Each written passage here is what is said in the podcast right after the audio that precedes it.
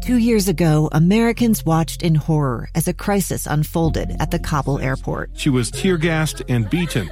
Images of thousands desperate to escape Taliban oppression filled our news feeds. More than 80,000 Afghans made it to America. But the story didn't end there. It was very cold. There was no power, no heat. Who would help our newest neighbors? I'm Andrea Smardon. In Stranger Becomes Neighbor, you'll hear the stories of some remarkable refugees who left their homes and their dreams behind only to start over from zero. Their only possession was three blankets. And you'll meet Americans who stepped up to help them. You want me to come when you deliver your baby. What can one person do in the face of an international disaster decades in the making? That's Stranger Becomes Neighbor. Find us at kslpodcast.com, follow us on Apple Podcasts, or anywhere else you listen. KSL's Live Mic with Lee Lonsberry. Hello, no Lee Lonsberry. It is a holiday. It is President's Day, so you get Amy Donaldson. Amy Scott show right here. Amy Scott Scott Allen. show. Yeah. Yeah, Amy, this is It's great. the journalists and l- former lawmakers can be friends. yeah. So we're also uh, encouraging you to join us on the Utah Community Credit Union text line, and, and that's five seven five zero zero, and send us your favorite president, why that's your favorite president, and or quotes from presidents that you uh, liked. And um, how about this one?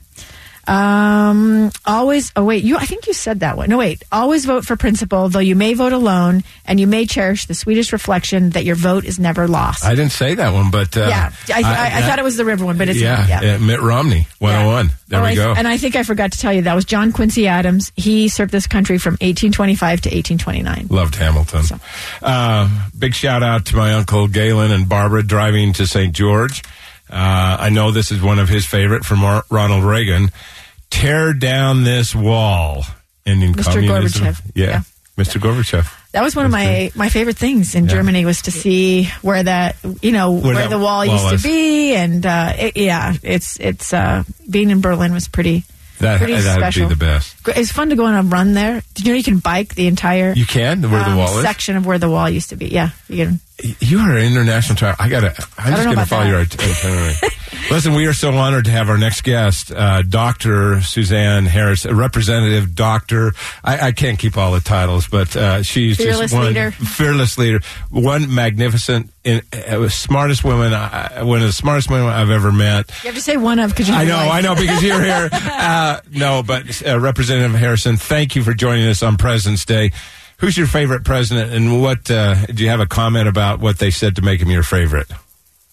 Well, happy President's Day, Amy and Scott. Thank you so much for having me on the show. And and actually, the title I'm most proud of is Mom. Love that. Three amazing kids, and that is the the the job and title I'm very most proud of. Um, in terms of my favorite president, it has to be President Lincoln, and I have a quote to share with you too.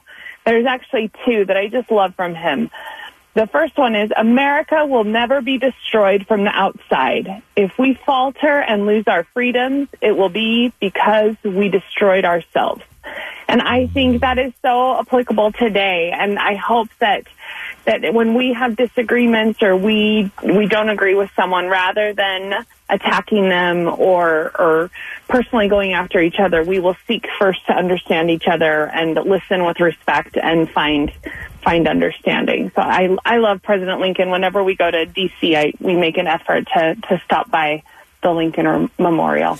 And I, I love that title myself, but you clearly don't have grandkids yet because that's way better than the mom title is the grandma title. Amen. Amen. Just wait, I have heard. I- I'm just I've telling heard. you because it's all of the fun and none of the guilt. It's good. To, you're good to go. So go. look forward to those days. But uh, but yeah, um, what's it like? Um, being one of just a few, I keep thinking that at some point women are going to take over all of the legislative duties, but uh, but we have had a hard time even breaking that twenty five percent mark locally or nationally. So what's it like? Do you feel different? Do you feel like you bring something different to the table? I think that we need more women's voices up in the state legislature and certainly at all levels of government. I think that that better policy comes out of more voices being at the table when that policy is being discussed. And and you probably already know this last week was a, a huge anniversary, the 150th anniversary of the first vote cast by a woman anywhere in the United States happened on Valentine's Day last week. And it happened in Utah. And I think we have a history of trailblazing women. And I, I hope that more women will step up and get involved at the local, state, or even national level so that, that more voices are heard and, and the issues that really matter to our families and communities are, are represented. But so, what's keeping women from Yeah, running? I- that was going to be my I question. know. Why, I don't want to run. I have no, No, desire. okay, that- but no, but I'm asking Foul. you, You can't say Representative, why don't more women run? Well, I am embarrassed to say, say that I, it took people tapping me on the shoulder for me to think seriously about it as well. And I think we all need to be official shoulder tappers of the amazing women in our communities and encourage them to step up and get involved and and suggest to them, hey, you have a really important perspective. I really value how you approach things, your ideas on this, that, or the other, and encourage them to get involved, either, you know, volunteering on, on local campaigns or advocacy groups, but even better, stepping up to be the candidate yourself.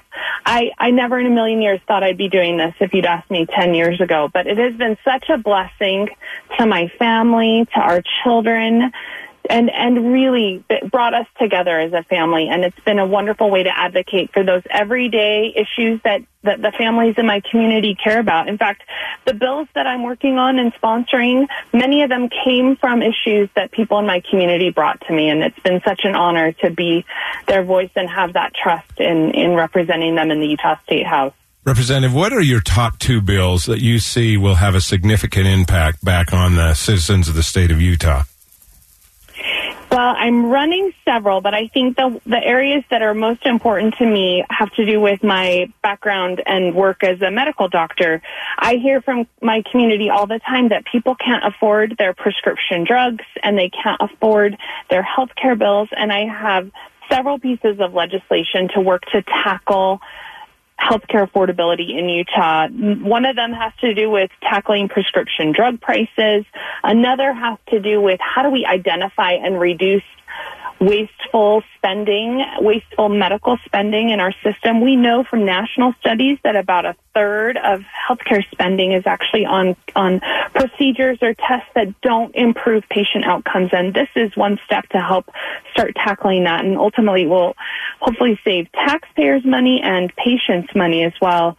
I have another bill to address um, how to start saving lives, more lives um, being saved on the opioid crisis that we face in Utah.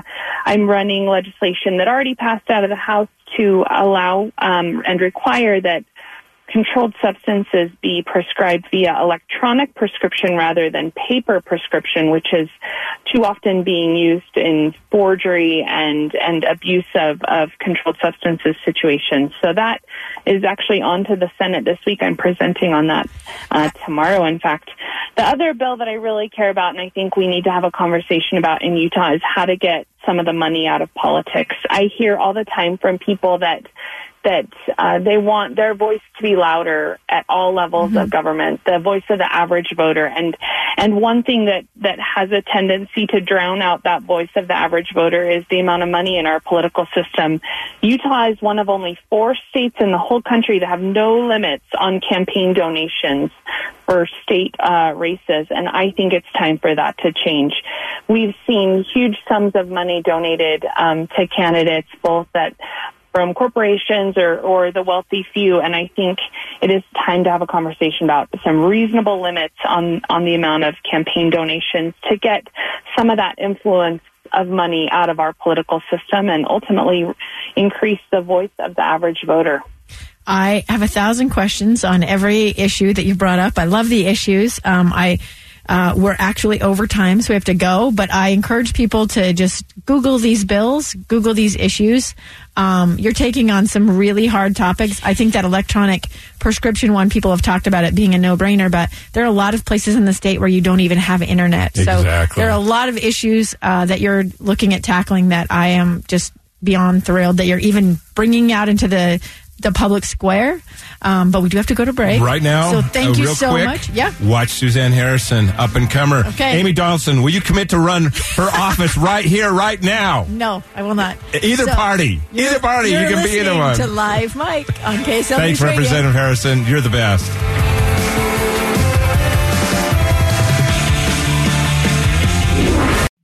Two years ago, Americans watched in horror as a crisis unfolded at the Kabul airport. There's desperation and anguish. More than 80,000 Afghans have since arrived in America, but this story is still unfolding. I'm Andrea Smardon. In my new podcast, Stranger Becomes Neighbor, we'll find out what happens to these new arrivals in our communities. Who would help our newest neighbors? Follow us at kslpodcast.com, Apple Podcasts, or anywhere else you listen.